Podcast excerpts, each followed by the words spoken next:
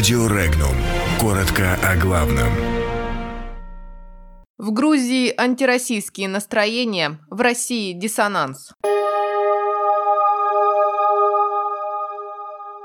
Москва отреагировала на ситуацию в Тбилиси. Нафтогаз Украины предлагает спасти Молдавию от «Газпрома». Суд решил, что распуск Верховной Рады законный.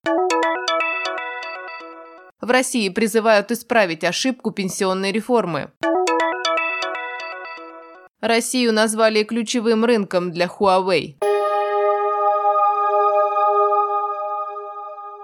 Генассамблея Межпарламентской ассамблеи православия в Грузии из важного международного форума превратилась в выплескивание антироссийских настроений, заявил заместитель главы МИДа России Григорий Карасин. Напомним, накануне в зале пленарных заседаний грузинского парламента на сессии Генассамблеи МАП должен был выступить российский делегат Сергей Гаврилов. Из-за того, что ему было предоставлено кресло спикера парламента, представители оппозиционных партий устроили скандал и покинули помещение. Затем радикально радикалы устроили в центре Тбилиси митинг, требуя отъезда российской делегации, пытаясь на них напасть. Позже полицейский спецназ открыл огонь резиновыми пулями по участникам акции протеста, пытавшимся штурмовать здание парламента. Кроме того, отмечались драки с полицией, попытки отобрать у них снаряжение и оружие.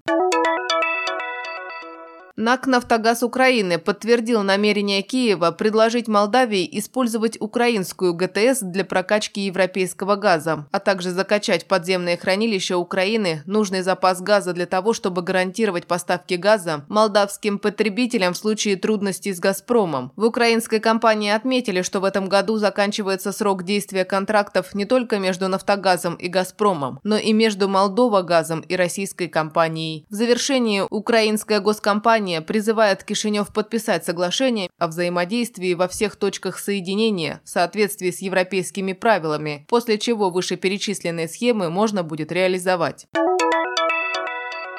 Конституционный суд Украины обнародовал официальное решение о том, что указ о распуске нынешнего созыва Рады президента Зеленского является законным. Таким образом, досрочные парламентские выборы на Украине состоятся 21 июля. Соответственно, избирательная кампания, которая формально стартовала раньше, но фактически начнется в полную силу сегодня, будет самой короткой в истории Украины. Комментариев от администрации президента или Верховной Рады относительно этого решения в настоящий момент еще нет.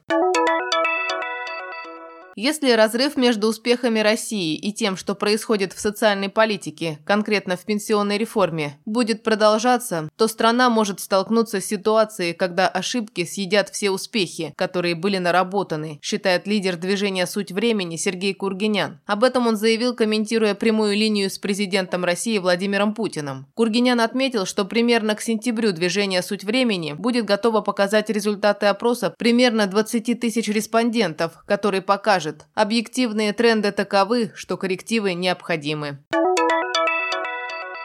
Россия – ключевой регион для развития сетей 5G и облачных экосистем для телекоммуникационной компании Huawei. В связи с этим предприятие планирует развернуть собственную сервисную систему к весне 2020 года, заявил руководитель мобильных сервисов Huawei по европейскому региону Нео Миао. Сейчас Huawei внедряет на российский рынок собственную облачную экосистему. Ее цель – объединить на базе смартфона функции умного дома, развлекательные услуги и полезные гаджеты максимально максимально широкого профиля. Ранее президент России Владимир Путин во время выступления на прямой линии назвал атаку на Huawei со стороны США сдерживанием китайского рынка.